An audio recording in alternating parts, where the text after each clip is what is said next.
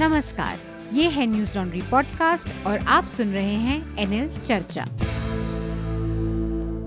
नमस्कार, मैं हूँ अतुल चौरसिया। आपका खर्चा, आपकी चर्चा, हफ़्ता दर हफ़्ता। हम एक बार फिर से लेकर आए हैं न्यूज़ लॉन्ड्री का हिंदी पॉडकास्ट एनएल चर्चा। चर्चा में इस हफ़्ते जिन विषयों पर बात होगी, उनके बारे में शार्दुल जानकारी देंगे, लेकिन सबसे पहले मैं जानकारी दे दूँ, हमारे साथ जो इस चर्चा में शामिल मेहमान हैं, हमारे साथ सीनियर जर्नलिस्ट हैं कावेरी बामजई इंडिया टुडे की एडिटर रही हैं, तीस सालों का जर्नलिज्म का अनुभव है, और तमाम विषयों पर लिखती रही हैं, खासकर फ़िल्म और जो पॉपुलर कल्चर है, उसके इर्द गिर्द काफ़ी का जर्नलिज्म रहा है तो आप लोगों को पता है इस हफ़्ते ऑस्कर अवार्ड का अनाउंसमेंट हुआ उसमें भारत की दो फ़िल्में शामिल हुई जो अवार्ड जीतने में कामयाब रही। तो इस पूरे उसके जो डेवलपमेंट है इसके इर्द गिर्द हम बातचीत करेंगे। इसलिए हमारे साथ स्पेशल तौर पर कावेरी जुड़ी हैं। बहुत बहुत स्वागत आपका कावेरी। थैंक यू शुक्रिया। और साथ में हमारे साथ जूम पर ही जुड़े हैं हमारे साथी कॉलमनिस्ट न्यूज़ लॉन्ड्री के स्तंभकार हमारे आनंद वर्धन। आनंद आपका भी स्वागत। नमस्कार। और स्टूडियो में मेरे साथ हमारे साथी शार्दुल कात्यायन। हेलो। क्या हाल है शार्दुल? ट्रैफ़िक के अलावा सब अच्छा है। हाँ तो जद्दोजहद करके हम लोग स्टूडियो तक पहुँचे हैं आज आ, क्योंकि कई सारी जगहें ऐसी हैं दिल्ली में जहाँ पर कुछ ना कुछ कंस्ट्रक्शन चल रहे हैं डाइवर्जन है ट्रैफ़िक है। तो ये है। दो छोटी छोटी जो सूचनाएँ हैं हमारे श्रोताओं के लिए दर्शकों के लिए वो मैं एक बार उनको दे देता हूँ। Newslaundry Internet Freedom Foundation के साथ मिलकर एक कॉन्क्लेव करता है। पिछले साल एक साल पहले इसका पहला आ, वो हुआ था आ, इसका दूसरा जो एडिशन है वो अब होने वाला है। आ, इसकी तारीख है एक अप्रैल 2023 को तो आईआईसी दिल्ली में ये होना है। जिसमें न्यूज़ लॉन्ड्री पार्टनर है तो इसमें इसमें हिस्सा लेने के लिए, इसमें रजिस्ट्रेशन के लिए अब ओपनिंग्स हैं, आप रजिस्ट्रेशन करवा सकते हैं ऑनलाइन इस कॉन्क्लेव का नाम है freedom of expression conference registration के लिए आपको जाना है फोकॉन डॉट इन इस पर आप जाकर और अपना रजिस्ट्रेशन करा सकते हैं। एक और छोटी सी सूचना, हमारा नया एन सेना प्रोजेक्ट है, जो कि इस समय लगातार चल रहा है। गुम होने के रास्ते हमने पाया कि किस तरह से भारत से अमेरिका, जो जो अमेरिकन ड्रीम है उसको पूरा करने के लिए लोग किस तरह के जो वैध रास्तों के अलावा जो इलीगल रूट्स हैं जिस तरह जिसमें जाकर अक्सर लोग ट्रैप हो जाते हैं फंस जाते हैं एक पूरा नेटवर्क काम करता है किस तरह से वो इन चीज़ों को एक्सप्लॉयट करता है इस सिचुएशन को लोग कैसे उसमें फंस जाते हैं आ, उसकी पड़ताल करता है ये पूरा नया एन सेना प्रोजेक्ट तो इसमें हमारे हमें आपके समर्थन की ज़रूरत है ये हमारा एन सेना प्रोजेक्ट अभी भी जारी है इसको जल्द से जल्द पूरा करने करने में हमारा हमारी मदद करें। जो सुर्खियाँ हैं इस हफ़्ते की शार्दुल एक बार हमारे श्रोताओं को और दर्शकों को आप जल्दी से इसके पूरी जानकारी दे दें और फिर हम इस चर्चा को आगे बढ़ाते हैं जी अतुल तो पहली सुर्खी तो परमानेंट कैंडिडेट है ईडी उसी से है हम्म। तो प्रवर्तन निदेशालय ने ईडी ने दावा किया कि मनी लॉन्ड्रिंग के मामलों में उनका कन्विक्शन रेट 96 छियानवे प्रतिशत है हम्म। लेकिन मज़े की बात यह है उन्होंने एक बात जो नहीं बताई इस दावे में वो ये थी कि ये दावा उन 25 मामलों पर निर्भर था जिनकी कार्रवाई पूरी हो गई अदालत में। हम्म। पाँच हज़ार नौ सौ छः जिनकी कार्रवाई पूरी नहीं हुई जो पेंडिंग है उनका ज़िक्र ईडी ने इसमें नहीं किया और ये 2005 से अभी तक के आंकड़े हैं। और इसमें भी एक चीज़ है कि जो कन्विक्शन हुए हैं उसमें जो नॉन पॉलिटिकल केसेस हैं जिसमें पॉलिटिशियंस हाँ. इन्वॉल्व नहीं वो कन्विक्शन हुए हैं जो पॉलिटिशियन जिन केसेस में इन्वॉल्व हुए उनका कन्विक्शन रेट बहुत बुरा है उसका ज़िक्र इसमें नहीं है। तो ये मतलब एक तरह का साइड से हाथों होता हाँ, है। होता हाँ ये आधा सत्य है। खैर अगली सुर्खी थोड़ी गंभीर है। देश में फिर से महामारियों की आहट आ रही है। महाराष्ट्र में influenza H three N two के से दो लोगों के मरने की खबर आई और कल ही एक और सुर्खी आई कि छह राज्यों में फिर से कोविड के मामले बढ़ रहे हैं और केंद्र सरकार ने राज्य सरकारों और स्वास्थ्य विभागों को एजेंसियों को चौकन्ना रहने की हिदायत दी है। हम्म। फिर से सभी अपना ध्यान रखें। इन छह राज्यों में ये भी विचार किया जा रहा है कि मास्क पब्लिक प्लेसेस में फिर से कंपलसरी कर दिया जाए। जी। ये एक मुसीबत लग रहा है कि फिर गड़बड़ करेगी। एक सुर्खी कल ही आई, कनाडा में 700 भारतीय छात्र ऐसे मिले जो जाली दस्तावेजों के ज़रिए वहाँ पढ़ने गए थे। और वहाँ पर ये गड़बड़ी तब प्रकाश में आई जब इन लोगों ने कनाडा में पीआर, स्थायी निवास के लिए अप्लाई किया। और तब इन्हें पता चला कि, तब ये पता चला वहाँ के प्रशासन को कि ये लोग जाली दस्तावेज़ों के ज़रिए आए थे और फ़िलहाल इन सभी को डिपोर्ट किया जा रहा है। अच्छा। तो ये कोई अच्छी खबर नहीं है। मुख्य तौर पर जो केंद्र था इनके जाने का कनाडा वो जालंधर में था। कोई ब्रजेश मिश्रा नाम के व्यक्ति हैं वो एजेंसी चलाते हैं।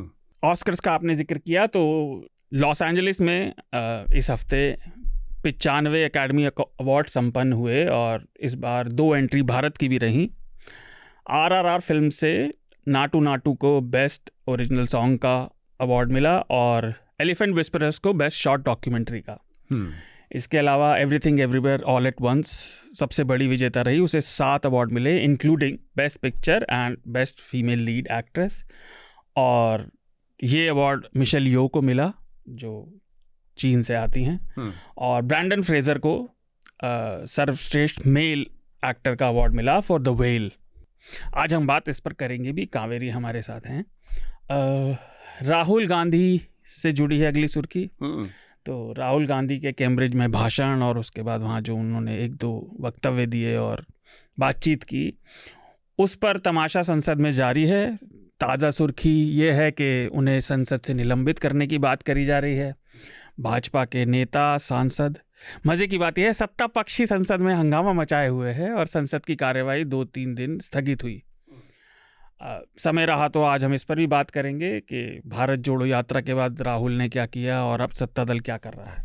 अगली सुर्खी पाकिस्तान से। पाकिस्तान का ज़िक्र भी दो तीन हफ्तों से लगातार हो रहा है। राजनीतिक संकट इस हफ़्ते इतना बढ़ा कि पाकिस्तान के पूर्व प्रधानमंत्री इमरान खान के खिलाफ वारंट जारी हुआ। और लाहौर में स्थिति काफ़ी तनावपूर्ण हो गई। पुलिस उन्हें गिरफ़्तार करने गई और उनके हज़ारों समर्थक, उनके घर के बाहर उन्हें गिरफ़्तार होने से रोकने के लिए सड़कों पर उतरे। फ़िलहाल जो नेगोशिएशन हुई है वो ये कि उनसे एक बॉन्ड भरवा लिया गया है कि वो अगली तारीख पर अदालत में हाजिर होंगे। और गिरफ़्तार वो नहीं हुए हैं। यहाँ ये याद रखना ज़रूरी है कि पिछली तारीख पर वो नहीं गए थे अदालत, इसलिए ये सारा हुआ था। और एक और ऐतिहासिक दृष्टिकोण ये ज़रूरी है कि अभी तक पाकिस्तान के इतिहास में जब भी नेताओं और सेना का सामना हुआ है तो वो खबर नेताओं के लिए अभी तक अच्छी नहीं हुई है। लेकिन इमरान खान पहले ऐसे नेता हैं जो छोड़कर नहीं भागे देश। अगली सुर्खी सुप्रीम कोर्ट से। सुप्रीम कोर्ट में समलैंगिक शादियों का मामला उठा और सुनवाई के लिए इस हफ़्ते आया था, लेकिन फ़िलहाल उसको संविधान बेंच को, पाँच जजों की संविधान बेंच को भेज दिया गया है। भारत सरकार का पक्ष ये था कि समलैंगिक शादियों को रजामंदी इसलिए नहीं दी जा सकती क्योंकि शादी केवल पारंपरिक तौर पर एक महिला और पुरुष एक हेट्रोसेक्सुअल कपल के लिए ही होती है और इससे भारत के पर्सनल लॉज में बहुत गड़बड़ी हो जाएगी और उनमें बदलाव भी शायद लाने पड़ सकते हैं और यह शादी कथित तौर पर उनके स्टेटमेंट के हिसाब से भारत के सामाजिक मूल्यों से मेल नहीं खाती। अब इसकी मामले की सुनवाई अप्रैल में होगी। हम्म। तो विश्व से ही और भी सुर्खियाँ रहीं। इस हफ़्ते आर्थिक संकट भी थोड़ा बढ़ता हुआ सा लगा। अमेरिका के तीन बैंक, इनमें एक छोटा था वॉशिंगटन म्यूचुअल और दो बड़े सिलिकॉन वैली बैंक और सिग्नेचर बहुत तेज़ी से ढह गए। उनकी पूंजी और बाज़ार में इक्विटी पूरी तरह से डूब गई। और ऐसा सिर्फ़ अमेरिका में ही नहीं हुआ। स्विट्ज़रलैंड में क्रेडिट स्विस जो स्विट्ज़रलैंड का एक बहुत बड़ा बैंक है, उसके भी तेज़ी से दो दिनों के अंदर शेयर गिरे। हालाँकि फ़िलहाल पिछले एक दो दिन से उनकी स्थिति थोड़ी सुधरी है। लेकिन तब भी ये सामने आया कि उनकी बैलेंस शीट से उनका दस साल का प्रॉफिट साफ़ हो गया। तो इस साल की शुरुआत से हम आने वाली मंदी के बारे में सुनते आ रहे हैं और ये एक अच्छा संकेत नहीं है। हम्म। बीते हफ़्ते मध्य एशिया में भी एक महत्वपूर्ण संधि हुई है। चीन की मध्यस्थता से इराक और सऊदी अरेबिया के बीच आर्थिक और आने वाले समय में वो ये कह रहे हैं राजनयिक भी तालमेल बढ़ेगा और ये इसे चीन के लिए अंतर्राष्ट्रीय राजनीति में एक बड़ी सफलता माना जा रहा है। यहाँ ये याद रखना ज़रूरी है कि ईरान पर अमेरिका और वेस्ट पावर्स ने बहुत बड़े बड़े प्रतिबंध लगाए हुए हैं। उनसे व्यापार करना आसान नहीं है। और उसके खिलाफ जाकर सऊदी अरेबिया जो अमेरिका का बहुत बड़ा पार्टनर है ख़ासतौर से पेट्रोलियम और फॉसिल फ्यूल के बिज़नेस में तो ये चीन के लिए एक बड़ी विजय मानी जा रही है। आखिरी सुर्खी यूरोप से है आ, ब्लैक सी के ऊपर दो दिन पहले रशिया के सुखोई ट्वेंटी थ्री प्लेन्स ने अमेरिका के एक सर्वेलेंस ड्रोन को पहले तो उसके साथ मनूवर किया, फिर उसको, उसके ऊपर फ्यूल डंप किया और अंततः वो ड्रोन थोड़ा डैमेज हुआ और उसे उतरने के लिए मज़बूत, मजबूर होना पड़ा। इस पर अमेरिका ने अभी आधिकारिक रूप से अपना स्टेटमेंट्स नहीं दिए हैं, पर ये कम से कम इतना तो बताता है कि जो ईस्टर्न यूरोप में जो ये लड़ाई चल रही है, ये शांत होने की कगार पे अभी आसपास नहीं दिखती और ये गंभीर संकेत है।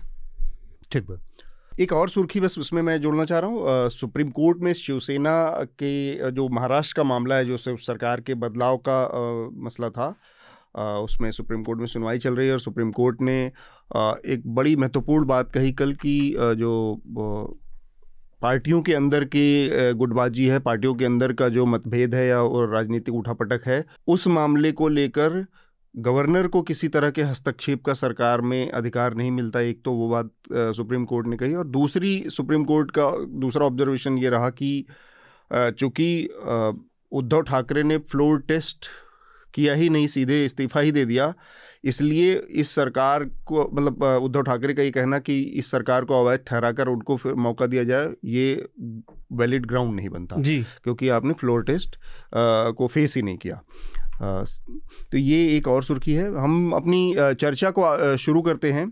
सबसे पहले जो हमने ऑस्कर की बात की और मैं कावेरी से को इसमें जोड़ना चाहूँगा। कावेरी, ये जो पूरा का पूरा एक नया समय आया है जिसमें हम नाइन्टी फिफ्थ जो अकेडमी अवार्ड्स हैं, इसको देख रहे हैं अगर कि काफ़ी सारी डाइवर्सिटी देखने को मिल रही है। इंडियन मूवीज़ इंडियन सिनेमा को उसमें एक रिप्रेजेंटेशन मिला है। और इंग्लिश मूवी में भी अगर देखें तो चाइनीज़ रिप्रेजेंटेशन है जो जिसका ज़िक्र अभी शार्दुल ने किया। तो एक तरह का ये जो डाइवर्सिटी बढ़ रही है इसको किस रूप में आप देखती हैं? सबसे पहले पहला आ, मैं आपका कमेंट चाह रहा हूँ। पहले तो एक्चुअली um, वो चाइनीज़ नहीं है वो एशियन है। चाइनीज़ फ़िल्मों में उन्होंने बहुत काम किया। जी।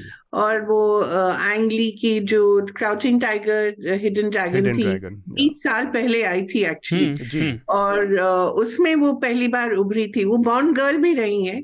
तो uh, उन्होंने हर हर इंडस्ट्री में काम किया है। इट्स वेरी इंटरेस्टिंग उन्होंने कभी हॉलीवुड में भी कभी ताइवान में भी चाइना में भी। तो उनका जो पोर्टफोलियो काफ़ी डाइवर्स रहा है। तो एक बात तो है कि ऑस्कर बहुत जो academy of motion pictures arts and sciences पिछले दस सालों से बहुत कोशिश कर रहा है कि डाइवर्सिटी जो है वो दिखाए।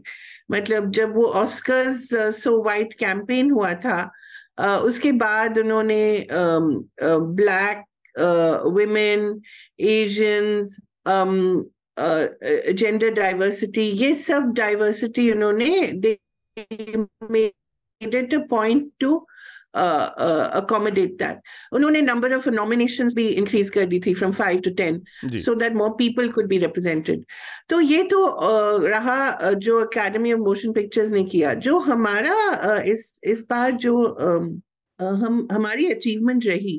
एक तो आपको ये याद रखना चाहिए कि हमें एक अवार्ड मिला बट आर आर आर ने एक्चुअली चौदह नॉमिनेशन भरी थी। हम्म। मतलब from best picture to best actor to best supporting हर चीज़ में उन्होंने भरा था। उन्होंने मगर बेस्ट फॉरेन फ़िल्म नहीं भरा था। वो जान के वो जब जब से पैरासाइट जीती 2020 में कोरियन साउथ कोरियन फ़िल्म है there's been this move कि सिनेमा इज़ इंटरनेशनल सिनेमा में कोई बॉर्डर है नहीं. तो ये क्या है कि बेस्ट इंटरनेशनल फ़िल्म अलग है और बेस्ट हॉलीवुड फ़िल्म अलग है? तो उन्होंने ये सोच समझ के कैंपेन उन्होंने लॉन्च किया आर आर आर का. तो ये एक तो ये चीज़ है कि चौदह उन्होंने भरे थे उनको एक अवार्ड मिला। तो ये भी थोड़ा प्रोपोर्शन में देखना चाहिए और वो भी बेस्ट सॉन्ग का। और बेस्ट सॉन्ग भी उतना नहीं है बेस्ट डांस है। If you look at focus of the of the song it's actually the dance exactly exactly, एक पहला पहला मेरा रिएक्शन यही था कि ये इसको बेस्ट ओरिजिनल कोरियोग्राफी का अवार्ड ज़्यादा इसके लिए मुफीद है क्योंकि वो इसके स्टेप्स बहुत नए हैं। बट uh, तो ये तो ये एक इंटरेस्टिंग बात है कि हम क्योंकि हमारा जो सॉन्ग एंड डांस है जो जिससे बॉलीवुड या टॉलीवुड जो भी आप कहें Indian film industry Indian film हमारा जो सॉन्ग एंड डांस है वो डांस ज़्यादा भारी रहता है। हमारा स्पेक्टिकल होता है जैसे आजकल तो बहुत कम लोग ऐसे हैं ऐसे डायरेक्टर्स हैं जो ऐसी फ़िल्में बनाते हैं बट जैसे राज कपूर हुआ करते थे या के आसिफ या संजय लीला भंसाली अभी भी करते हैं। उनके सारे जो गाने थे वो बेसिकली डांस पे आधारित थे। तो ये हमें उस उस दौर में वापस ले जाता है। तो अब तो ऐसे हैंडफुल ऑफ़ डायरेक्टर्स हैं। संजय लीला भंसाली हैं राजामौली हैं जो उस समय का सिनेमा बनाते हैं बट आधुनिक टच uh, के साथ। सो so ये हमारी इंडस्ट्री के लिए सोचना बहुत ज़रूरी है कि हम जो ये जो कॉस्मोपॉलिटन सिनेमा के पीछे भाग रहे थे हमें ये देखना चाहिए कि जो हमारा स्ट्रेंथ है जो हमारी हमारा मूल है वो नाच गाना है और हमें इस पे खुश होना चाहिए। ये नहीं कि अरे हमारा सिनेमा तो खाली नाच गाना है। नाच गाना भी बनाना बहुत मुश्किल होता है right. और ये हमने देखा है। तो आई थिंक एक बात ये है कि ये अक्नॉलेजमेंट आई है इस बार कि हाँ हम नाच गाना के सिनेमा है बट वो हम इतना बखूबी बनाते हैं कि हम्म। पूरा पूरा इंटरनेशनल सिनेमा जगत जो है वो suddenly it has woken up and said अरे ये कैसा सिनेमा बनाते हैं? मतलब you know how how spectacular it is और नाच गाना तो, जो है वो नाच गाना मेरे ख्याल से ऑडियो विजुअल मीडियम के लिहाज से देखा जाए तो उसका इंटीग्रल पार्ट भी है आर्ट उस फॉर्म का। तो ऐसा नहीं कि उसको इस तरह से देखा जाए कि केवल विजुअल मीडियम या सिनेमा की केवल हम कहानी बनाए ड्राइव एक स्टोरी दिखाएँ। और और अतुल आई थिंक एक और बात ये है कि देखिए अभी जो वेस्टर्न सिनेमा की बात हो रही है हॉलीवुड की अगर बात करें तो ज़्यादातर अब वो मार्वल सिनेमा मार्वल और डीसी के जो सुपर हीरोज हैं उस पे आधारित है जो बड़े स्पेक्टिकल के सिनेमा है। तो अभी उनको एक और किस्म के सिनेमा की ज़रूरत है। क्योंकि मतलब कितना आदमी देखेगा सुपर हीरो इन केप्स फिर मल्टी वर्सेस फिर मल्टी मल्टी वर्सेस फिर स्पाइडरमैन सुपरमैन से मिल रहा है। मतलब बहुत it becomes very complicated right तो इस इस दौर में ये ज़रूरी है कि कोई और different kind of cinema emerges और जो हमारा स्टोरी टेलिंग का तरीका है वो तो हर समय ऐसा ही रहा है हाँ थोड़े बहुत भूल गए होंगे मगर वापस आ जाएँगे। ठीक बात। तो ये आई थिंक ये बहुत ज़रूरी है कि जो हम जिस चीज़ में हम अच्छे हैं जो हमें आता है करना और अच्छे से आता है और ये नहीं कि अच्छा कि वो लोग क्या कहेंगे हम अब वो नहीं सोचते। जैसे कीरावानी उठ के उन्होंने कारपेंटर्स का गाना गा दिया मतलब वो नहीं सोच कि अरे बड़ा स्टेज है, मुझे ऐसे बोलना चाहिए, वैसे नहीं बोलना चाहिए। बहुत खुशी से उठ के उन्होंने कार्पेंटर्स का गाना गा दिया, जो जो ट्यून थी। तो ये ये जो सेल्फ कॉन्फिडेंस है आई थिंक ये more than the fact that the best original song that hmm. RRR won the best original song ये जो सब हो रहा था साथ में रेड um, कार्पेट पे N T R junior Ramcharan या इंटरव्यूज़ um, में जो उन्होंने बात करी या राजामौली एंड स्पीलबर्ग के जो कॉन्वर्सेशन हुए राजामौली कैमरन के जो कॉन्वर्सेशन हुए आई थिंक ये हमारे सेल्फ कॉन्फिडेंस के लिए बहुत ज़रूरी है कि हम कि हमारा जो सिनेमा है वो अच्छा है बहुत अच्छा है मैं यहाँ पर आनंद और शार्दुल का भी पॉइंट पॉइंट ऑफ़ व्यू लेना चाहता हूँ में हम डॉक्यूमेंट्री की बात exactly. करेंगे क्योंकि वो, वो क्योंकि वो बहुत अलग जो राइज है हाँ. हमारी डॉक्यूमेंट्रीज का वो एक अलग कहानी है क्योंकि वो वो एक वन ऑफ़ नहीं है ये पिछले दो तीन सालों से चल रहा है जो हमारे लास्ट ईयर हमने देखा सुष्मित घोष और इंटू टॉमस की राइटिंग विद फायर थी नॉमिनेट हुई थी hmm. इस बार एलिफेंट विस्परर्स थी। ये भी सनडांस में जीत चुकी थी। हम्म, इस हम्म। बार सनडांस में जो विनर है वो भी एक इंडियन डॉक्यूमेंट्री है सावनित कौर की। और जो ऑल दैट ब्रीड्स जो नॉमिनेट हुई थी इस बार जीती नहीं बट उसको बहुत सराहा गया। वो भी भारत से है शौनक सेन की। तो ये जो अलग एक कहानी चल रही है ये बहुत ही आ, हाँ. हमारे लिए आई थिंक बहुत ही अच्छी है। आनंद ये जो आर आर की आर आर को मिला अवार्ड है इस पर आपकी पहली टिप्पणी और साथ में एलिफेंट विस्परर पर भी हम बात करेंगे तो उस पर भी अगर आपको कुछ कहना है। मैं बाद में इसकी पॉलिटिक्स की भी बात करना चाहूँगा। तो एक बार पहले इनिशियल कमेंट्स आ जाएँ सबके। देखिए इसमें आ, कई बातें कावेरी जी ने कह दी हैं। मैं इस पर यही कहूँगा कि जो दोनों अलग अलग जो जॉनर्स हैं विधा हैं डॉक्यूमेंट्री फ़िल्म या फिर ये ओरिजिनल साउंड ट्रैक का तो आ, दो आ, और फ़िल्म मेकिंग में भी जो है एक जो कॉन्वेंशनल या सॉन्ग डांस या ड्रामेटिक नैरेटिव का जो है तो उसमें एक तो है कि आइडर दिस और वाले जो कंपार्टमेंटलाइजेशन में हमें नहीं जाना चाहिए। शायद दोनों विधाएँ जो है समानांतर चल सकती हैं। ठीक है जो इवोल्यूशन है उसमें जो है मूल तत्व जो है ड्रामेटाइज या म्यूजिकल ये इसको लेते हुए भी जो है स्टोरी टेलिंग के जो और नए तरीके हैं नई विधाएँ हैं वो भी विकसित हो सकती हैं तो मूल के साथ भी हम इवॉल्व हो सकते हैं। हम्म। दूसरी बात है कि जो विविधता है डाइवर्सिटी है तो वो जो नॉन सिनेमैटिक पैरामीटर्स वो लिटरेचर में हो जो नॉन लिटरेरी पैरामीटर्स पे अवार्ड्स को आंकना ये जो है एक सेंस ऑफ़ फुलफिलमेंट उतना नहीं देता है जो सिनेमैटिक क्वालिटी है वो सिनेमैटिक पैरामीटर पे जज हो जो लिटरेरी क्वालिटी है वो लिटरेरी पैरामीटर्स पे जज हो हम्म। और उसमें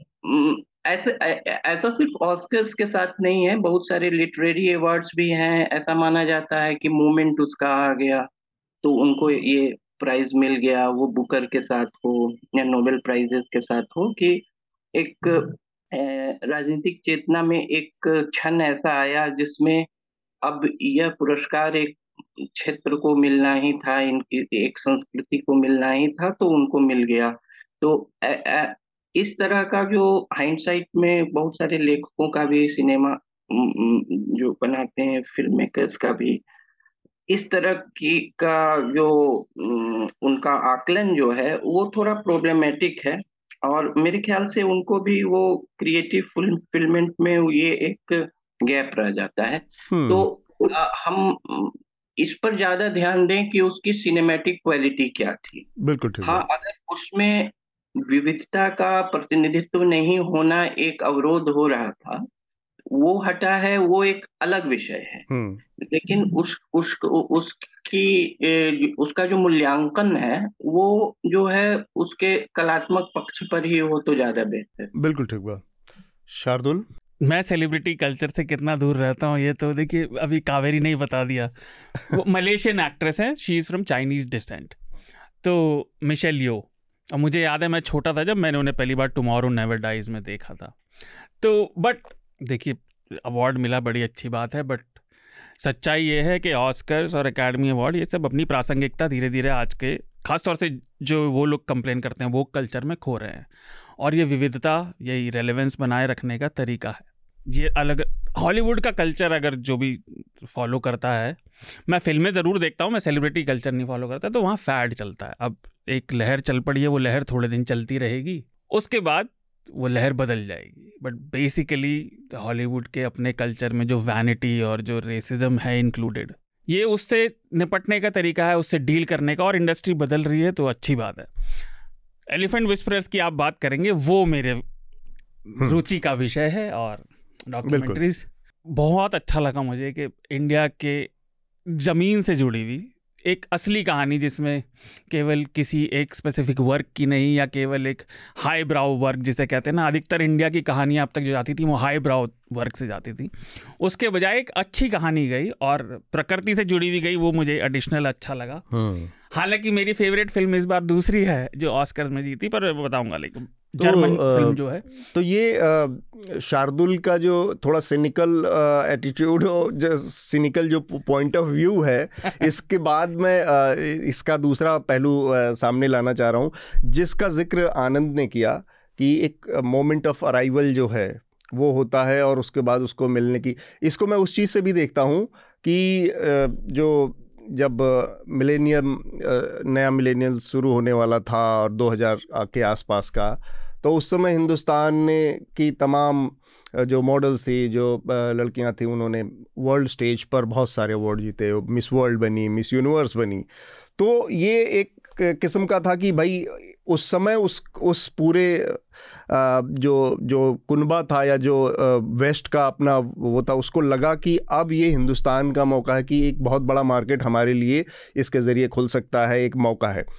क्या उस तरह का मौका अब वर्ल्ड सिनेमा हॉलीवुड वेस्ट का सिनेमा हिंदुस्तान के सिनेमा में देख रहा है एशिया के सिनेमा में देख रहा है, जिसकी वजह से हम ये पा रहे हैं। अब ठीक है कि इसके कई सारे लॉजिक हो सकते हैं कि भाई, एक पुरानी जो कमियाँ हैं, जो गलतियाँ, उसको सुधारने का भी तरीका हो सकता है डाइवर्सिटी को भी समाहित करने का इंक्लूड करने का मौका हो सकता है। लेकिन क्या कहीं वो सेंस भी है कि अब हिंदुस्तान के सिनेमा इसके मार्केट इसके उसको के साथ अपने साथ जोड़ के और उसमें पेनिट्रेट किया जाए किसी तरह से उसका फ़ायदा अपने उसके लिए उठाया जाए। कावेरी? वो तो है। दैट इज़ अ गिवन देखिए जब uh, हमें ये देखना चाहिए कि हॉलीवुड का 50 परसेंट जो मार्केट है अब अमेरिका नहीं रहा। या। वो आउटसाइड अमेरिका है। 50 इनफैक्ट 60 परसेंट हो गया है। मोस्टली जापान है साउथ कोरिया है। इंडिया बहुत ही छोटा है अभी उनके लिए मार्केट मगर बढ़ रहा है। हम्म। और बहुत तेज़ी से बढ़ रहा है। क्योंकि हमारे यहाँ जो डब कर रहे हैं हम हॉलीवुड फ़िल्में वो बहुत अच्छा कर रही हैं। जी, तो वो तो गिवन ही है। साउथ कोरियन इंडस्ट्री को क्यों रिकग्नाइज किया जा रहा है? क्योंकि उनकी फ़िल्में हैं अच्छी बट वहाँ का मार्केट उनके लिए सबसे बड़ा मार्केट है। Twenty percent of their revenue comes from there अब वो क्यों नहीं रिकग्नाइज करना चाहेंगे? वो तो that is I think not it's it is understood and Hollywood is a commercial uh, in uh, मतलब it's a commercial propellant. Right. वो वही जाएगा जहाँ उसका सिनेमा देखा जा रहा है जहाँ उसको पैसा मिलेगा। अपना फ्यूचर दिख रहा है हाँ। बिल्कुल वो नेटफ्लिक्स को देख लीजिए डिज्नी को देख लीजिए वो वहीं जाएँगे। अब वो है कि जो उन्होंने एनालाइज um, किया था या जो उनके एक्सपेक्टेशंस है जैसे नेटफ्लिक्स ने कहा था हमारे तो हंड्रेड मिलियन सब्सक्राइबर्स इंडिया में ऐसे ही आ जाएँगे. No hmm. दो साल में आ जाएँगे। वो अभी ट्वेंटी uh, मिलियन पे अटके हुए हैं। और वो उससे ज़्यादा जा, जाना उनके लिए अभी मुश्किल है। मुश्किल है। तो ये नहीं है कि भारत को इतनी सिंपली uh, समझ सकते हैं लोग। अगर होता तो फिर क्या प्रॉब्लम थी? हमारे अपने फ़िल्म मेकर्स बहुत अच्छे हैं वो भी आ, आ, मतलब जो उनके एक जो पूरी इंडस्ट्री का बजट है वो एक फ़िल्म बना देती है हॉलीवुड वन बिलियन आराम से एक ब्लॉकबस्टर बना देती है। तो हमारी industry in terms of monetary value बहुत ही छोटी है बट उसका जो नंबर ऑफ़ फ़िल्म है इतना बड़ा है that you can not ignore them globally so that is a given let us now talk about and हमारा मोमेंट पहले भी आया है जैसे आप कह रहे थे 2000 में भी लगा हमें आ लगान लगान exactly. वो तो आमिर खान वो तो अभी जीत जाएगी। कुछ नहीं हुआ। कुछ नहीं हुआ। लेकिन जिस फ़िल्म को उस समय मिला था वो फ़िल्म डिजर्व करती थी। वो लगान से अच्छी फ़िल्म थी। बिल्कुल बिल्कुल। That तो was the No Man's Land was the classic. 2009 में स्लम डॉग मिलियनेयर को अवार्ड्स मिले। भारतीय फ़िल्म नहीं थी बट भारत में बेस बेस थी। हमें लगा अरे अब तो हमारा समय आ गया। हाँ. हम अपना अपना टाइम आएगा हम बहुत सालों से सोच रहे हैं। अभी टाइम नहीं आया बट जो डॉक्यूमेंट्रीज की बात है उसका टाइम डेफिनेटली आ गया है। और वो देखिए जैसे शार्दुल कह रहे थे मुझे लगा कि All That Breathes was also far superior film but वो बहुत ही पॉलिटिकल थी। और हम्म। मुझे लगता है कि जो मोशन पिक्चर्स एकेडमी है उसके लिए बहुत ज़्यादा पॉलिटिकल थी वो it is so critical of the establishment आप मानेंगे नहीं मतलब वो uh, काइट्स और एनवायरनमेंट और ये सब जो बातें हैं उसको लेकर उन्होंने इतना पावरफुल स्टेटमेंट बनाया है about the state of Muslims in India currently कि उसको देख के you have to really sit up and say you know what a courageous man Shaunak Sen is कि उन्होंने ऐसी फ़िल्म बनाई है और एचपीओ ने उसको इंटरनेशनल uh, डिस्ट्रीब्यूशन के लिए भी लिया। हालाँकि वो हमने अभी भी नहीं देखी है बिकॉज़ एचपीओ और डिज्नी में इंडिया में कॉन्फ्लिक्ट um, चल रहा है। ये फ़िल्म एक्चुअली सबसे ज़्यादा हमें देखनी चाहिए। But hmm. ये ये जो है ये एक मोमेंट नहीं है। I think this is a this is something that will continue और। ये इसलिए कंटिन्यू करेगी मुझे लगता है कि इसमें इंस्टीट्यूशंस um, uh, जैसे जामिया है uh, जो ये तीन फ़िल्म मेकर्स हैं ये जामिया से आए हैं यू नो रिंटू सुष्मित शौनक ये जो अभी सनडांस के जो विनर है सार्वनिक ये सारे जामिया से आए हैं जामिया में 40 साल से ये काम करा जा रहा है. तो this is a result of years and decades of work in an institution. FTII से जो आई हैं पायल this is a result of decades of work there. तो इसमें I think there is no doubt कि ये जो ट्रेन फ़िल्म मेकर्स निकल रहे हैं यहाँ से इन्हें इनकी जो स्टोरी टेलिंग टेक्निक्स है इनके जो नैरेटिव है ये वेस्ट को भी भाती है। ये इंडियन स्टोरीज के ऊपर आधारित है तो हमारी रियलिटी दिखाते हैं। तो ये एक चीज़ है जो मुझे लगता है is not a flash in the pan and Elephant Whisperers की जो बात करेंगे वो she is a self train filmmaker हाँ? हम्म। कोई फ़िल्म स्कूल नहीं गए हैं कार्तिकी बट पाँच साल उन्होंने डेडिकेट किया इस फ़िल्म के लिए एंड हम्म। उनके जो फादर हैं वो आईआईटी मंडी के फाउंडर डायरेक्टर हैं टिमथी गोन्जाल्विस वो बचपन से अपने बेटियों को यहाँ लेते गए हैं मुदुमलाई टाइगर रिज़र्व तो ये जो काम हो रहा है ये जो हम देख रहे हैं this is a actually a result of years and years and years of hard work and that is what i want to specify कि documentary filmmakers का जो काम हो रहा है अभी आप जो देख रहे हैं this is the result of great training this is a result of great hard work and persistence without practically no funding and फिर भी in these young men and women have done such amazing work बिल्कुल ठीक बात चूँकि elephant whisperer की बात शुरू ही हो गई है और इस पर शार्दुल को और अंशोर आनंद को भी कुछ कहना है। मैं इस बातचीत को आगे बढ़ाना चाह रहा हूँ। शार्दुल एलिफेंट विस्परर की बात हो रही थी।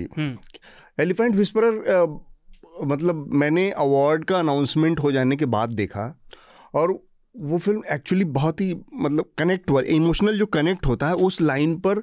और मुझे लगता है कि हिंदुस्तानियों को इस तरह का जो आ, होता है ना भाव वो बहुत अपील करता है। हालाँकि ये मैं नहीं कह रहा हूँ कि हिंदुस्तानियों की अपील करने से ऑस्कर अवार्ड की जूरी और उसका कोई लेना देना है, लेकिन और दो तीन उसके और जो मेजर कंसर्न थे, एक तो वो इन्वायरमेंट पे बात कर रही है, वो वाइल्ड लाइफ के ऊपर बात कर रही है, वो हिस्से की भी बात कर रही है जो जो कि, जो अमूमन मिडिल क्लास वेल ऑफ़ तबका है, उससे उससे बाहर का एक व्यक्ति है जो इस सब काम में लगा। तो उसकी कई सारी खूबियाँ हैं उस उस छत्तीस छत्तीस मिनट की डॉक्यूमेंट्री में हम्म। इतने सारे एस्पेक्ट्स उसके हैं जो बहुत आकर्षित करते हैं पर्सनली उस फिर उसकी कहानी और उसका जो मतलब दयार है जो द, जिस हम्म। जिस टाइम पीरियड में जितने टाइम पीरियड में वो फैली हुई है कि एक जाति एक एक आरफाइन जाता है दूसरा आता है और उससे उसका जो कनेक्ट होता है कैसे टूटता है वो वो इमोशनल बॉन्ड्स जो ब्रेक होते हैं उस कहानी को बहुत अच्छे से उन्होंने फिल्माया है। पर्सनली मैंने इसको देखा नेटफ्लिक्स पे तो मैंने हिंदी में देखा अच्छा। जानबूझ के विद इंग्लिश सब तो मैं बस एक कमी जो मुझे दिख दिखी उसमें वो ये कि हिंदी की जो डबिंग है बहुत बुरी है। इतनी बुरी हिंदी की डबिंग है उसको कि अल्टीमेटली या तो आप उसको ओरिजिनल तमिल में देखें हाँ। या फिर इंग्लिश और उसमें देखें उसको क्योंकि हिंदी की की डबिंग जिस खासकर जो मेल वॉइस है वॉइस ओवर है हम्म। वो इतना बुरा है इतना फ्लैट है इतना फ्लैट है कि बिना किसी इमोशन के वो जैसे किताब पढ़ी जा रही हो तो इस तरह का है। तो ये एक चीज़ है जो कि मतलब मैं यहाँ ज़िक्र करना चाहिए शार्दुल आप अपनी बात रखें आपने जो बात कही वो मेरे इस पॉइंट में भी जाती है। जब भी हम देखिए जो कावेरी ने बात उठाई कि भारत की बहुत सी डॉक्यूमेंट्रीज जा रही हैं नज़र में आनी शुरू हो गई हैं पिछले कुछ वर्षों से इसके पीछे बहुत सारे फैक्टर हैं। पहला 2000 के समय लगान मैं फुल डिस्क्लोजर मुझे लगान ज़्यादा अच्छी नहीं लगी थी पिक्चर एक तो चार घंटे की पिक्चर है। नहीं वो तो दूसरी क्रिकेट पे है। क्रिकेट तो मेरा कोई हाँ, मतलब नहीं उससे। तो संघ संघ में पहले दिखाया जाता है कि जो क्रिकेट खेल है वो पाश्चात्य देशों का खेल है और कॉलोनियल उसका ये गलत साइन है पता है? मुझे क्रिकेट फितरत के तौर पे नहीं पसंद। टाइम बहुत बर्बाद होता। बट एनीवेज तो मेन बात यह है कि इसमें टेक्नोलॉजी का भी बहुत बड़ा हाल है। आप देखिए डॉक्यूमेंट्री को उतना बजट नहीं चाहिए होता। डॉक्यूमेंट्री के लिए आपको स्टार पावर और प्रोडक्शन वैल्यू तो वो तो बजट से रिलेटेड है उसको रिलीज़ करने के लिए इतना नहीं चाहिए होता। एक और चीज़ मैं जोड़ना चाहूँगा इसका इसका जो। पिक्चराइजेशन है कैमरा जो वर्क है सिनेमाटोग्राफी सिनेमाटोग्राफी बहुत शानदार है। तो अब देखिए इस वाली जो आपने बात कही थी हमेशा भारत इतना विविधता से भरा हुआ देश है कि बहुत सारे भारत एक साथ चलते हैं। अब जैसे कावेरी ने जिसका ऑल दैट ब्रीथ का ज़िक्र किया व्यक्तिगत तौर पर मुझे वो ज़्यादा अच्छी नहीं लगी। मुझे एलिफेंट विस्पर ज़्यादा अच्छी लगी। उसका रीज़न ये था कि हो सकता है मैं नेचर के प्रति कुछ ज़्यादा अलग तरीके से फील करता हूँ। इसमें कुछ इंटेंजेबल बात लगती है वो एक रघु और बेली और बोमन की कहानी कि वो कैसे एक अनाथ हाथी के बच्चे को पालते हैं है ना? और भारत ये हमेशा ऐसे चलेगा। मैंने ये भी देखा सोशल मीडिया पे लोग बड़ा बुराई भी कर रहे थे। अरे यार, ये तो पॉलिटिक्स है। अरे यार, हर चीज़ में पॉलिटिक्स नहीं होती। एक तो मैं देखता हूँ, भारत में बड़ा लोगों को फितरत है। या तो हर चीज़ पे छाती बिड़ने लगते हैं, जैसे वो लगा नफकी मार लिया गाल बजाने लगते हैं ये हो गया, वो हो गया।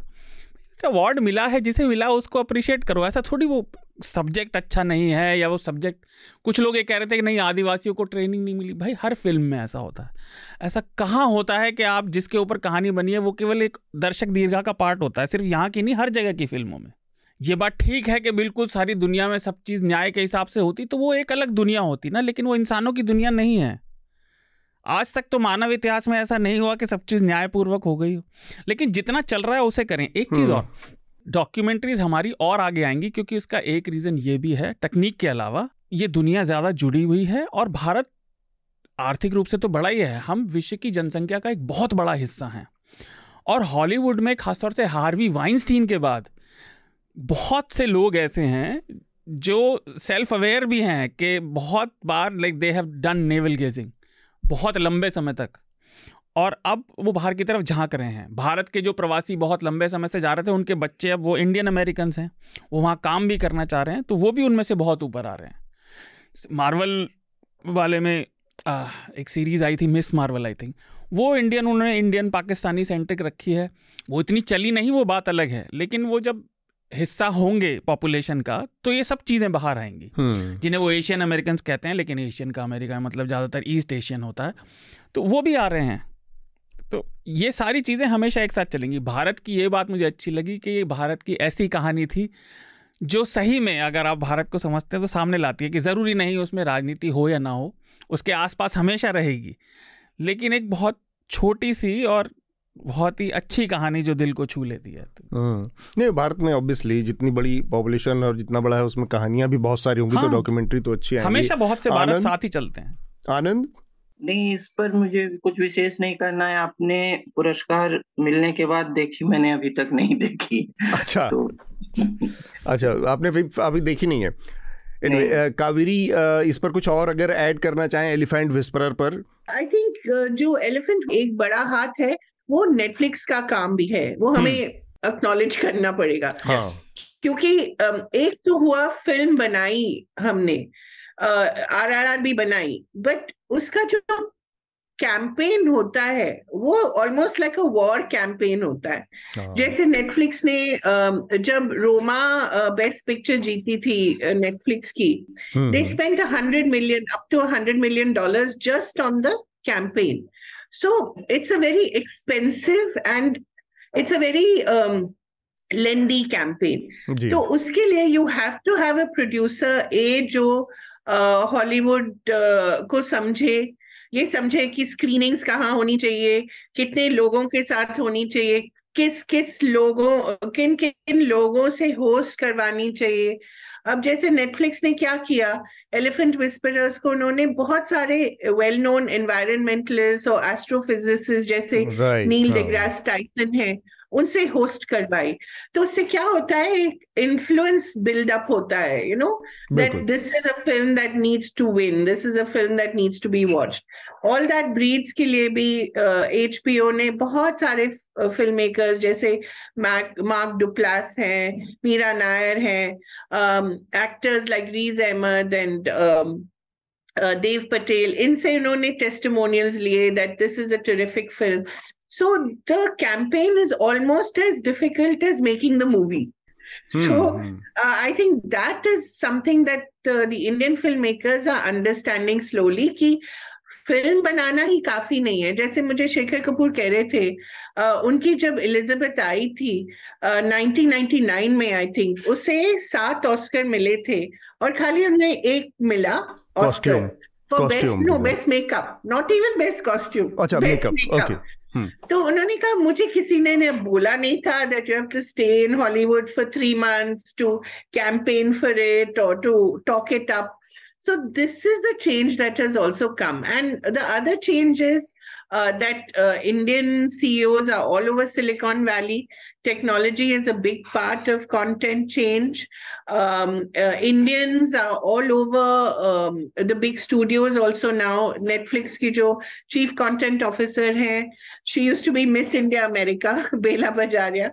Achha. So um, uh, Disney maybe both are Indians. And so all the big uh, studios now have a lot of Indians in uh, as executives and of course filmmakers vagara. for the first time we had a south asian excellence party you know which mm, was hosted mm. by priyanka uh, chopra and um, uh, her manager which had the best of uh, south asia there from mindy kaling to तो अब ये organise होता जा रहा है मतलब जो Indian cinema exactly. का पूरा। तो you know this whole thing ये हमें लगता है ये क्या है पार्टी है what's the big deal but it's all जो शार्दुल बात कर रहे थे सेलिब्रिटी कल्चर की celebrity culture is become a very important part of the whole campaign as well you have to be seen at the right places. You have to be endorsed by the right people.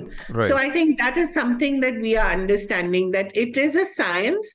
It has to be taken seriously. And um, uh, uh, film banana hi kafi nahi hai. You have to talk it up you have to promote it बिल्कुल। पता भी चलना चाहिए लोगों को मतलब एक कहावत है ना कि जंगल में अगर मोर ने डांस किया तो फिर हाँ, देखा तो ही नहीं किसी ने। नहीं मैं आपको बताऊँ मुझे ये हॉलीवुड में ऑस्कर्स में लॉबी हमेशा से होती रही है। और मुझे इत्तेफाक से इसके बारे में पता चला था। मैं आमिर खान के टाइम पे ये बात हम्म, काफ़ी उभर के आई थी कि क्या क्या होता है कैसे लॉबी क्या क्या करना पड़ता है। मुझे पता चला था जब इंग्लिश पेशेंट को बेस्ट पिक्चर मिली थी और उसके साथ नॉमिनेटेड थी सेविंग प्राइवेट रायन तो like a lot of people were amazed कि भाई इस पिक्चर को कैसे मिल गया? जो वहाँ पे दूसरी वो कड़ी but English Patient is good movie यार. इंग्लिश पेशेंट आप देखेंगे आज की डेट में it doesn't age well okay यार इसको कैसे दे दिया तुमने ऑस्कर लेकिन उस टाइम पे रैल्फ फाइंस था उसमें। हाँ। उसकी लॉबिंग बहुत अच्छी हुई थी। 1996 की बात है आई थिंक मैं एट्थ में था। तो ये हमेशा से पार्ट रहा है और हम ये समझ रहे हैं बड़ी अच्छी बात है। एक चीज़ और जो मैं बताना चाह रहा था वो मेरा आज का रिकमेंडेशन भी है जो फॉरेन लैंग्वेज फ़िल्म है All All Quiet on the Western Front हाँ। बहुत अच्छी पिक्चर है। हम्म। वो वर्ल्ड वॉर वन की है वो आप ज़रूर देखें। वो मैं बाद में बताऊँगा बट लाइक अगर कावेरी उस पर कुछ कहना चाहे अगर उन्होंने देखी हो आप देखें लाइक वॉर भले ही आप किसी भी आपका राजनीतिक मत कुछ भी हो और आप किसी भी विचारधारा से रखते हो एक लड़ाई और युद्ध कितना मर्मांतक और अंदर तक भेद देने वाला होता है बहुत अच्छी पिक्चर है वो। ठीक बात। मेरे ख्याल से हमने काफ़ी बात कर ली। हमारा जो अगला विषय है उस पर हम आ, चलते हैं। राजनीतिक रूप से काफ़ी उथल पुथल चल रही है। हम्म, हम्म। हमारा पार्लियामेंट का बजट सेशन का सेकेंड हाफ़ स्टार्ट हुआ है लेकिन बस स्टार्ट हुआ है आगे नहीं बढ़ पा रहा है। गाड़ी जहाँ की तहाँ खड़ी है तीसरा चौथा दिन पूरा वीक ऑलमोस्ट पास होने वाला है। आज हम फ्राइडे को हैं बैठे हैं और मंडे से शुरू हुआ था तो आ, हर दिन एडजर्नमेंट हो रहा है। और मुझे एक बात ये है जो इस बार अलग है, वो ये है कि ज़्यादातर एडजमेंट इस बार जो हुए हैं वो रूलिंग पार्टी की तरफ़ से, जो पार्टी सत्ता में है, भारतीय जनता पार्टी की तरफ़ से इनिशिएट किए जा रहे हैं। और मांग ये है भारतीय जनता पार्टी की कि राहुल गांधी ने लंदन में जो बयान दिया था, उसमें, उस बयान के लिए वो देश से माफ़ी मांगे। और वहाँ तक बात ठीक थी कि इस तरह की मांग की जाए और विपक्ष और पक्ष आपस में पॉलिटिकली धींगा मुश्ती करता रहे एक दूसरे के साथ इस तरह की। लेकिन जो पार्लियामेंट का लॉक जैम है वो बहुत महत्वपूर्ण है और इस चीज़ को सबको समझना चाहिए। मतलब लोगों को बार बार ये बात कही गई है, लेकिन फिर भी इसको दोहरा दें दोहराते हुए चलना चाहिए कि जो पार्लियामेंट है इसको चलाने की ज़िम्मेदारी जो होती है हमेशा सरकार की होती है। विपक्ष का काम है उसमें जवाबदेही तय करना सवाल जवाब करना, अब आप उसको कह सकते हैं कि अड़ंगेबाजी करना, जो कि एक पार्ट है। बिल के ऊपर डिस्कशन डिस्कशन के ऊपर सिलेक्ट कमेटी और कमेटियाँ होती, बैठाई इसीलिए जाती हैं ताकि उस बिल को और उसमें इस तरह से करके उसको फुल प्रूफ बनाया जाए, उसको और रोबस्ट किया जाए। तो विपक्ष का काम है। लेकिन जो नई चीज़ हुई है इस खींचतान के बीच में, एक तो कि भारतीय जनता पार्टी के नेता और उसके एमपी और ये लोग एडजमेंट और जो हल्ला गुल्ला हो रहा है जो नारेबाजी हो रही है उसको इनिशिएट कर रहे हैं। विपक्ष भी अपनी तरफ़ से जो हिंडनबर्ग रिपोर्ट रिपोर्ट के बाद अडानी के ऊपर जो मसला आया अडानी के ऊपर जो सवाल खड़े हुए हैं उसमें जेपीसी के गठन की आ, मांग आ, कर रहा है। इसमें एक बड़ी दिलचस्प चीज़ जो इतने बीच में इस बीच में हमें नज़र आई है वो ये है कि आ, जो मेरे ख्याल से बताना ज़रूरी है हमारे श्रोताओं के लिए कि टीएमसी, जो तृणमूल कांग्रेस है, ममता बनर्जी इस जेपीसी की जो विपक्ष की जो साझा एक मांग थी, उससे अलग हैं। वो जेपीसी की मांग नहीं कर रही हैं। वो इस मुद्दे पर चुप हो गई हैं। और उन्होंने जो जो साझा विपक्ष का एडजर्नमेंट या विरोध है पार्लियामेंट में, उससे भी टीएमसी अलग है। लेकिन दिलचस्प बात है कि जो सबसे वोकल एमपी हैं उनकी, सबसे ज़्यादा जो बोलती हैं, सुनी जाती हैं, जिनकी बात और मीडिया जिनको दिखाता रहा है, महुआ मोइत्रा, वो अडानी के ऊपर सबसे ज़्यादा हमलावर हैं। पार्टी उनकी जेपीसी की ऑफिशियल मांग से पीछे हट चुकी है, लेकिन महुआ मोइत्रा अडानी की के ऊपर सबसे ज़्यादा हमलावर हैं। और अब पता नहीं वो पार्टी के ऑफिशियल स्टैंड से कैसे मेल खाती हैं, वो टीएमसी में हैं कि नहीं है। टीएमसी में हैं भी तो जब तक उनका टेन्योर है तब तक हैं, या उसके बाद भी उनकी यात्रा जारी रहेगी, ये एक तरह का संदेह बना हुआ कि महुआ मोइत्रा और टीएमसी के बीच अभी फ़िलहाल किस तरह का रिश्ता है? खैर, ये महत्वपूर्ण नहीं, महत्वपूर्ण ये कि भारतीय जनता पार्टी ने जो आगे का कदम उठाया है, उसमें ये किया है कि राहुल गांधी के, को लोकसभा की मेंबरशिप से सस्पेंड करने का इनिशिएशन लिया है और स्पीकर से मिले हैं ओम बिरला से, जो कि लोकसभा अध्यक्ष हैं।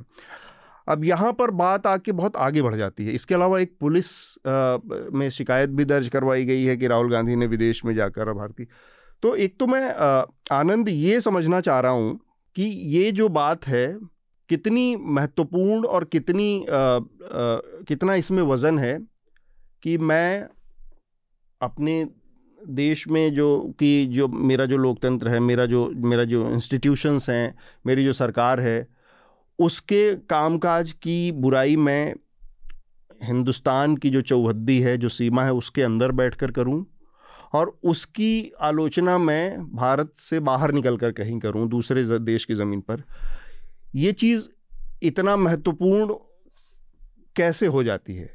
या ये चीज़ इतना महत्वपूर्ण मुद्दा बनना भी चाहिए? सबसे पहले आनंद। हाँ तो इसमें महत्वपूर्ण मुद्दे की बात नहीं है, बात है कि प्रोजेक्शंस क्या दोनों जो खेमा है वो प्रोजेक्शंस क्या करना चाहता है? तो पहली बात है कि जो चुनाव से पहले जो पेनल्टीमेट ईयर है उसमें संसद का भी उपयोग जो है एक डमी इलेक्टोरल प्लेटफॉर्म की तरह ही होगा। तो प्रोजेक्शन जो दोनों पार्टियाँ हैं कोई जेपीसी को लेकर और एक ये राहुल गांधी के किसी बयान को लेकर तो एक जो पावर प्रोजेक्शन है, पहले एक आम सहमति एक मानी जाती थी कि बाहर नहीं ये मेरे ख्याल से नब्बे के पहले का एक आम सहमति थी कि बाहर जनरली जो है, अगर बहुत अब इमरजेंसी वगैरह की बात नहीं कर ले तो जो है बयानबाजी से लोग बचते थे बाहर। आ, लेकिन पिछले दो इसके भी कई अपवाद हैं ये भी कोई ऐसा नहीं है कि ऐसे कई उदाहरण लोग दे सकते हैं कि पहले भी लोगों ने बाहर बोला है। और लेकिन पिछले दो स्वयं माननीय प्रधानमंत्री जी के ऊपर कई बार आरोप लगे हैं उनके तो वीडियो वायर, वायरल हो रहे हैं जो उन्होंने जो जो बातें कही हैं कई बार मौके पे अलग अलग और राहुल गांधी इसमें कोई अपवाद नहीं है। लेकिन ये भी है कि कुछ मान लीजिए कि राजनीतिक जो संदर्भ बना हुआ है जी ट्वेंटी का हम्म। उसमें भारत की राजनीतिक जो ऊर्जा है किसी एक दिशा में जा रही है। उस समय किसी विदेश में किसी विचार मंच पर कह देना कि भारतीय लोकतंत्र मृत प्राय है। क्या ये है? तो उसका एक संदर्भ बन सकता है विरोध हो सकता है लेकिन मैं दूसरी बात पे जा रहा था कि ये जो संसद में गतिरोध बना हुआ है जी। इसमें जो है एग्जेजरेशन हैं और दोनों जैसे कि कांग्रेस को या राहुल गांधी को जैसे ये एक जो सत्तारूढ़ पार्टी का जो उसके समर्थक जो है जी। या उसकी उसकी उसका जो सपोर्ट बेस है वो ये मान सकता है वो ये जनरली में जो राजनीतिक रूप से सक्रिय या कार्यकर्ता है उनकी बात नहीं कर रहा हूँ आम आदमी की जो कि उनके समझ ये मान सकता है कि कुछ राष्ट्रीय सुरक्षा के मामलों में यह पार्टी सुस्त थोड़ी रही। हम्म। या या कुछ मामलों में ज़्यादा तत्पर होना चाहिए था या या उसकी जो राइवल पार्टी है वो ज़्यादा तत्पर है। लेकिन ये नहीं मानती है ये मेरा नहीं मेरा ऐसा मानना है कि ये नहीं कोई मानता है कि ये एंटी नेशनल हम्म। या ये, ये तो एक तो एक्सट्रीम वो हो गया कि ये प्रोजेक्ट करना तो ये हम्म। अब इसमें राजनीति ये है कि बहुत ज़्यादा शोर करोगे तो कुछ सुनेगा हम्म। तो और दूसरा एक्सट्रीम है कि जैसे कि भाजपा का प्रोजेक्शन एक हिंदू हित पार्टी हिंदू इंटरेस्ट पार्टी के रूप में जो है भाजपा विरोधी तबका मानता है हम्म। लेकिन ये भी कांग्रेस का इसमें ये है कि कांग्रेस लेकिन ये उसको हेट मशीन या ये मशीन ये सब तरह से जो विरोधी पक्ष का जो मतदाता है वो भी पूरी तरह से ऐसा नहीं मानता हम्म। दोनों दो एक्सट्रीम्स पे जो है लिए हैं ये मानता है कि हाँ हिंदू इंटरेस्ट पार्टी है हाँ ये कुछ मामलों में इसको ऊपर रखेगा सेकुलर आइडियल्स में उतना नहीं विश्वास है लेकिन आ, ये नहीं मानता है जो इसके समर्थक हैं अब इसमें कितनी सच्चाई है या नहीं वो नहीं हम्म। तो दोनों ये दो एक्सट्रीम्स पे हम्म। मेरे ख्याल से ये दो धाराएँ काम कर रही हैं पार्लियामेंट इसका कोलेट्रल डैमेज हो रहा है हाँ उदासीनता जो है उदासीनता जो है जनरली क्या है कि बहुत सारे इन सब मामलों पे वोटर जो है उदासीन है इंडिफरेंट है। उसको इन सबसे वोटिंग का कुछ विषय शायद कुछ और हो। थोड़ा सा मैं इस पर जो आनंद का और, आन, हाँ आप अपनी बात और, और कुछ कहना चाह रहे हैं? हाँ मैं बस इसी को मैं कंक्लूड कर रहा हूँ कि अब जो है इसमें क्या होगा कि अब जो पार्लियामेंट जो है जब तक इलेक्शन मोमेंटम नहीं प्राप्त करेगा जो कि आज से छह सात महीने बाद होगा जी।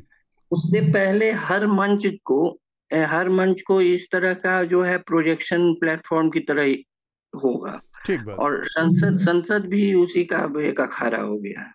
इसमें एक दो चीज़ें एक चीज़ से आ, मैं थोड़ा सा वो करूँगा जो कि सोच है कि नेशनल इंटरेस्ट को लेकर कम समर्पित रहा या उदासीन रहा इस देश में आ, सबसे अग्रेसिव नेशनलिस्टिक जो स्टांस आज़ादी के बाद से रहा है वो पाकिस्तान के ख़िलाफ़ लड़ाई लड़कर बांग्लादेश का निर्माण करना रहा है या फिर सिक्किम को मिलाने का कदम रहा है। और मेरे ख्याल से उस मामले में कांग्रेस को कोई इंदिरा गांधी को या फिर जो अमृतसर का गोल्डन टेंपल का पूरा एपिसोड रहा है। उतना अग्रेसिव स्टांस नेशनल इंटरेस्ट को और उसको लेकर अभी तक तो खैर देश में नहीं देखने को मिला है।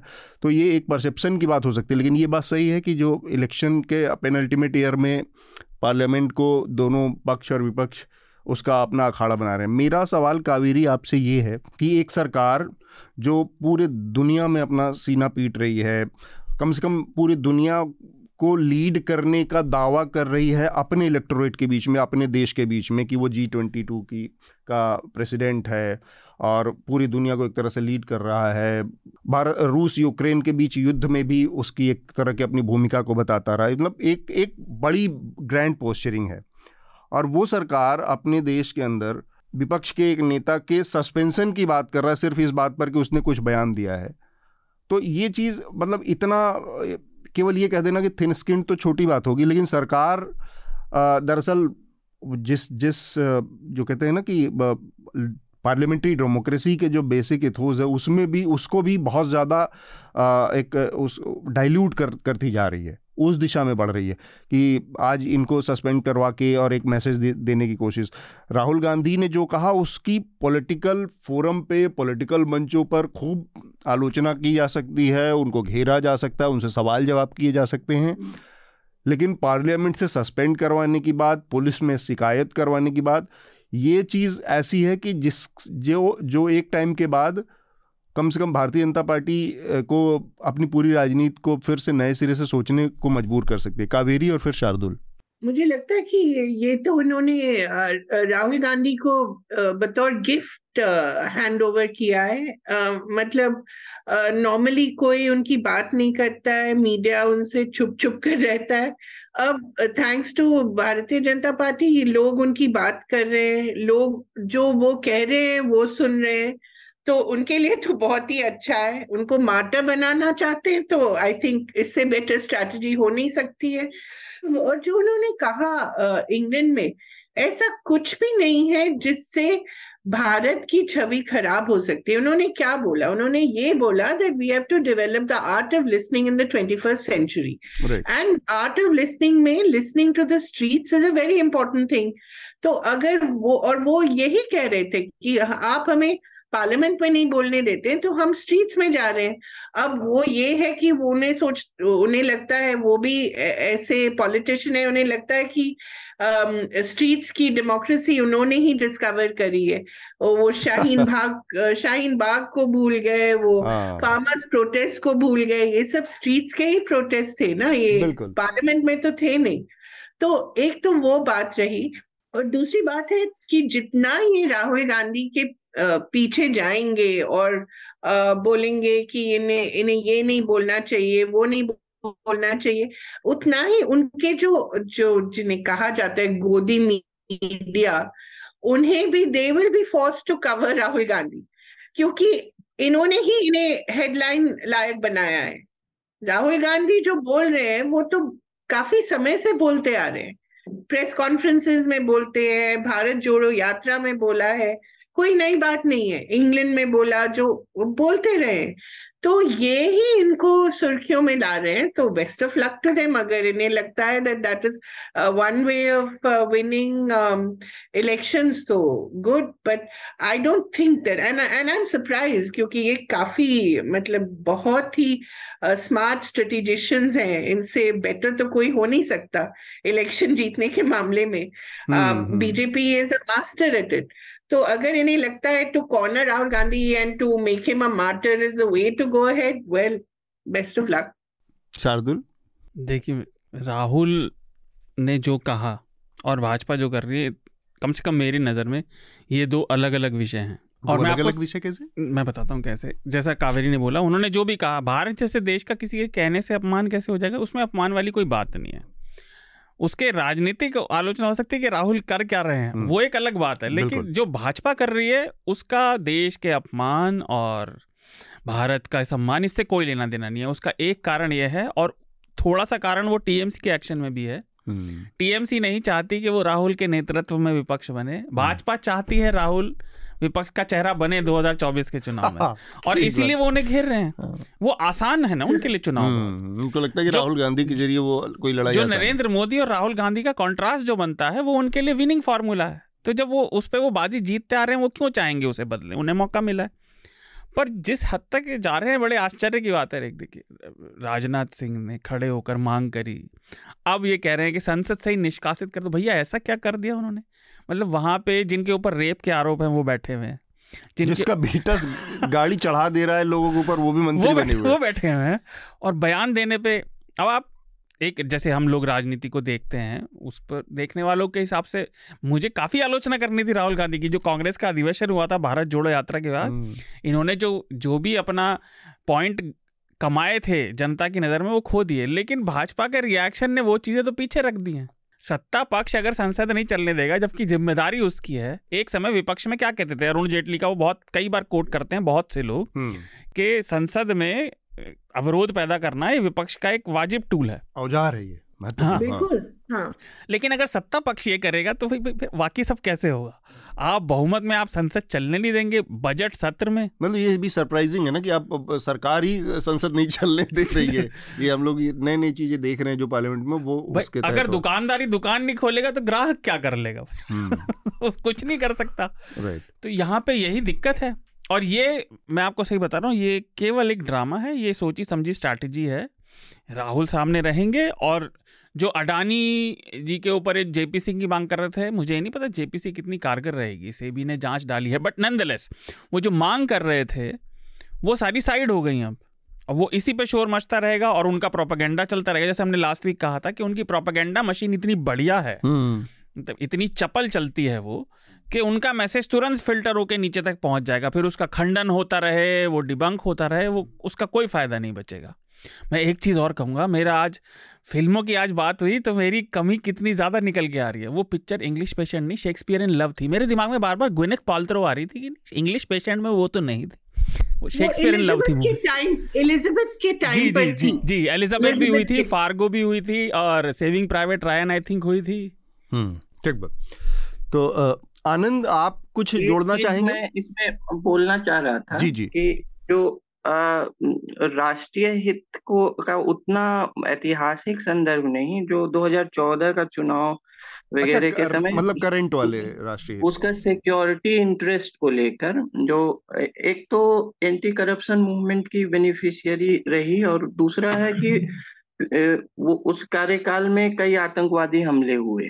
तो सिक्योरिटी इंटरेस्ट को लेकर उतनी तत्पर एक प्रोजेक्शन ऑपोजिशन का ये भी था कि उस हम्म। समय अगर आप 2014 के आसपास का चुनावी माहौल देखें कि उस समय की सरकार जो कांग्रेस के नेतृत्व में थी वो जो है सुरक्षा मामलों पे बहुत तत्पर नहीं है हम्म।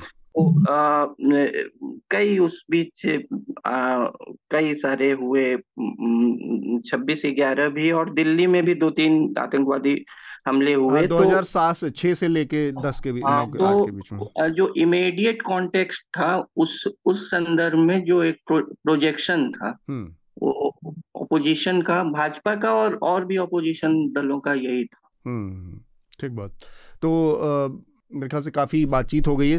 शार्दुल एक आपसे मैं बस थोड़ा सा एक ब्रीफ कमेंट चाह रहा हूँ। राज्य राष्ट्रीय स्वयंसेवक संघ के प्रतिनिधि अच्छा। सभा समाप्त हुई है समालखा हरियाणा में अभी हाल ही में तो अगर उसमें से कुछ महत्वपूर्ण बिंदु क्या बात हुई क्या निकल कर आया कुछ नया निकला या नहीं देखिए प्रतिनिधि सभा संघ की आरएसएस की पिछले साल में उनका प्रदर्शन जो उन्होंने अपने लक्ष्य तय किए थे वो हम्म। कितने पूरे हुए उसके लिए होती है और आगे की नीति बनाने की होती है हम्म। उन्होंने जो जानकारी दी हम कोशिश कर रहे हैं उस पर अगर कुछ आ सके बट जो बेसिक जानकारी दी तो वो मैं बता देता हूँ हम्म। कि उनकी शाखाओं में नौ दशमलव पाँच नाइन पॉइंट फाइव परसेंट की बढ़ोतरी हुई है हम्म।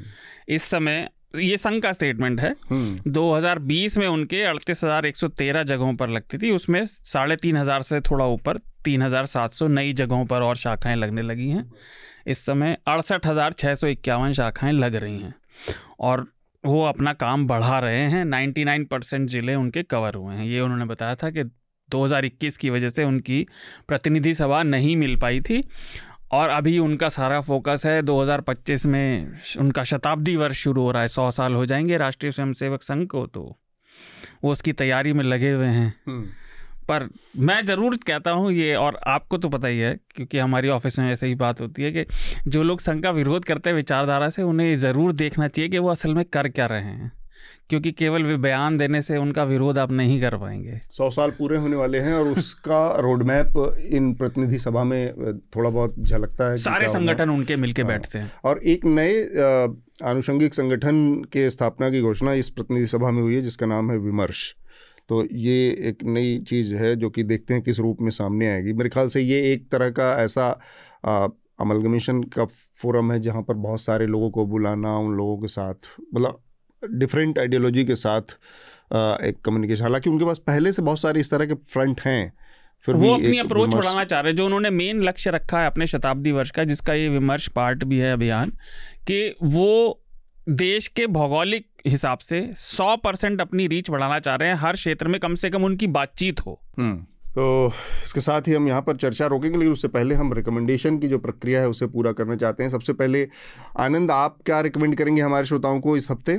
कल ही जो लेखक हैं पैट्रिक फ्रेंच का निधन हुआ है तो उनकी ऐसे तो कई किताबें हैं लेकिन एक बायोग्राफर के रूप में जो उनका का जो साहित्यिक कद है जो लिटरेरी रेपुटेशन जो एस्टेब्लिश किया वो वी एस नेपोल की जीवनी जो उन्होंने लिखी थी The World Is What It Is 2008 में आई थी वो आ, वो एक रिकमेंडेशन है। उसके साथ उन, और भी उनकी पुस्तकें हैं जैसे कि यंग हस्बैंड जो कि इम्पेरियल एक्सप्लोरर थे उनकी जीवनी जो उन्होंने लिखी थी चौरानवे में शायद वो वो वो भी एक जीवनी की विधा जो है एक एक्सप्लोरर की जीवनी और एक लिटरेरी बायोग्राफी दोनों अलग है और दोनों में बहुत सीमाएँ हैं और कई बार कुछ चीज़ जो कि लिटरेरी बायोग्राफी ये सब की विधा में रुचि रखते हैं। उसमें कई चीज़ें हैं जिसमें उबाऊपन आ सकता है, कई चीज़ें हैं जो रोचक हो सकती हैं। तो इसका और जो मटेरियल जो उनके पास है, क्योंकि नेपोल की बायोग्राफी उनकी ऑथराइज थी तो मटेरियल काफ़ी था उनके पास। तो मटेरियल का यूज़ कैसे किया जाए दोनों में संतुलन बनाने के लिए? जी। इसका इसका जो है फ्रेंच के लेखन में काफ़ी अच्छा उदाहरण है और इसलिए मेरा ये रिकमेंडेशन ठीक बात। कावेरी आप क्या रिकमेंड करेंगी? आ, मैं दो चीज़ें रिकमेंड करूँगी। एक तो ज्वेगाटो है आज रिलीज़ हुई है। नंदिता दास की फ़िल्म है बहुत ही अच्छी है। कपिल शर्मा उसमें है बट आप उस पे नहीं जाइए। बहुत ही सेंसिटिव परफॉर्मेंस है। एक डिलीवरी मैन है। उसकी क्या गिग इकोनॉमी की क्या प्रॉब्लम्स हैं और किस किस्म के किस किस्म का उनका शोषण किया जाता है but it's with a light touch it's a really wonderful film आपको देखकर मज़ा आएगा। आप सोच नहीं पाएँगे कि ये वही कपिल शर्मा है जो इतने रूड जोक्स हाँ. हर शाम हमें सुनाते हैं। दूसरा रॉकेट बॉयज़ है सोनी लिव पे है। बहुत ही अच्छी सेकंड सीज़न आया है इसका। वो भी आज आया है। मैंने at the fortune of watching it बहुत ही अच्छा है। व्हाट आई वांट टू से कितना ही ये करंट एस्टेब्लिशमेंट नेहरू और मिसेस गांधी के अचीवमेंट्स को इरेज करना चाहे जो उनकी कंट्रीब्यूशन है साइंस और टेक्नोलॉजी के एडवांस में, वो पॉपुलर कल्चर से इरेज करना थोड़ा मुश्किल है। तो जब आप ये फ़िल्म दे, जब आप ये सीरीज़ देखेंगे, तब आपको समझ आएगा, और भी समझ आएगा एट पॉपुलर लेवल हम सब जानते हैं but at a popular level उनका कितना contribution था to the nuclear programme to the space programme और बहुत ही अच्छी तरह से through the lives of Homi Bhabha and Vikram Sarabhai depict किया गया है। ठीक बात। थैंक यू शार्दुल आपका रिकमेंडेशन मेरे इस हफ़्ते तीन रिकमेंडेशन है। इस बार सबके एंटरटेनमेंट जगत से। मैं एक ज़रूर बात ज़रूर कहना चाहूँगा जब कावेरी ने अभी कपिल शर्मा का ज़िक्र किया तो मैंने हँसी कपिल शर्मा या फ़िल्म पे नहीं की। मुझे हँसी इस बात पे आई है कि देखिए आज हमारा एनवायरनमेंट कैसा हो गया कि हमें क्लैरिफिकेशन देना पड़ता है कि नहीं नहीं मतलब डोंट जज the book by its binding खैर तो पहला तो मैंने ज़िक्र किया था मेरा पहला रिकमेंडेशन वो जर्मन फ़िल्म है All Quiet on the Western Front दूसरा एक सीरीज़ है जो मैंने हाल ही में देखी वो ट्रू स्टोरी पे बेस्ड है बॉल्टिमोर में पुलिसिंग की वी ओन दिस सिटी उसमें जॉन बर्नथॉल है। मिनी सीरीज़ जैसी है, देखिए, बहुत अच्छी है कि वहाँ पुलिसिंग में इस इस पुलिस वाले को बहुत अवार्ड मिले थे, फिर इसे जेल हुई सिस्टमिक रेसिज्म और क्राइम की वजह से एक वहाँ का लॉर्ड बन गया था क्राइम लॉर्ड और तीसरा इस बार के ऑस्कर से ज़्यादा पिछली बार के ऑस्कर मशहूर हुए थे एक थप्पड़ की वजह से। तो एक साल बाद क्रिस रॉक ने अपना जवाब दिया है अपने स्टैंड अप स्पेशल में और उन्होंने विल स्मिथ और उनकी वाइफ की खूब खिंचाई की। सेलेक्टिव आउटरेज नेटफ्लिक्स पे है तो वो देखिए। सेलेक्टिव आउटरेज मेरा वही रिकमेंडेशन है एक मेरे मतलब एंटरटेनमेंट से ही है। एक तो मैं कहूँगा कि एलिफेंट विस्परर ज़रूर देखिए बहुत अच्छी फ़िल्म है। हिंदी वाला मत देखिएगा। ओरिजिनल में देखिए चाहे अंग्रेज़ी में देखिए। और दूसरी एक फ़िल्म आई है बहुत दिनों बाद विशाल भारद्वाज के प्रोडक्शन से। तो मैं चूँकि विशाल भारद्वाज के जो किस्सा गोई है कहानी कहने का जो अंदाज़ है और उसमें जो एक सतत एक फ्रिक्शन है कैपिटलिज्म और आप कहें सोशलिज्म का वो फ्रिक्शन उनकी फ़िल्मों में दिखती चाहे वो मटरू का बिजली का मंडोला है या अलग अलग फ़िल्में वो फ्रिक्शन इसमें भी आई कुत्ते में भी है।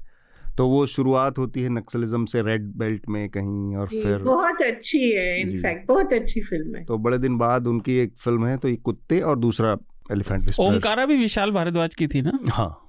तो अगर किसी ने ओमकारा देखी हो तो जहाँ पे शुरू में अजय देवगन जाके छिपता है ना त्यागी ब्राह्मण छात्रावास वो हाँ। मेरे घर के सामने ही है। अच्छा। तो बट अतुल अतुल कुत्ते उनके बेटे ने बनाई है बट हाँ, हाँ. उनका प्रोडक्शन है तो विशाल भारद्वाज प्रोडक्शन है। हाँ बट उनका इन्फ्लुएंस तो ऑब्वियस है। हाँ वो थोड़ा सा दिखता है उसमें और वो ट्रैक्स बहुत फेमिलियर ट्रैक्स हैं कमीने के और वो सब अच्छा। यूज़ हैं तो हम उससे रिलेट कर पाते हैं कि ये विशाल भारद्वाज से कहीं ना कहीं जुड़ी है बहुत गहरे से। जी। तो ये है। आ, इसके साथ ही हम आज की यहाँ पर चर्चा को रोकेंगे। कावेरी आनंद शार्दुल आप सबका बहुत बहुत शुक्रिया इस चर्चा में शामिल होने के लिए। धन्यवाद। शुक्रिया। धन्यवाद। न्यूज़ लॉन्ड्री के सभी पॉडकास्ट ट्विटर आई और दूसरे पॉडकास्ट प्लेटफॉर्म पे उपलब्ध हैं। खबरों को विज्ञापन के दबाव से आज़ाद रखें। न्यूज़ लॉन्ड्री को सब्सक्राइब करें।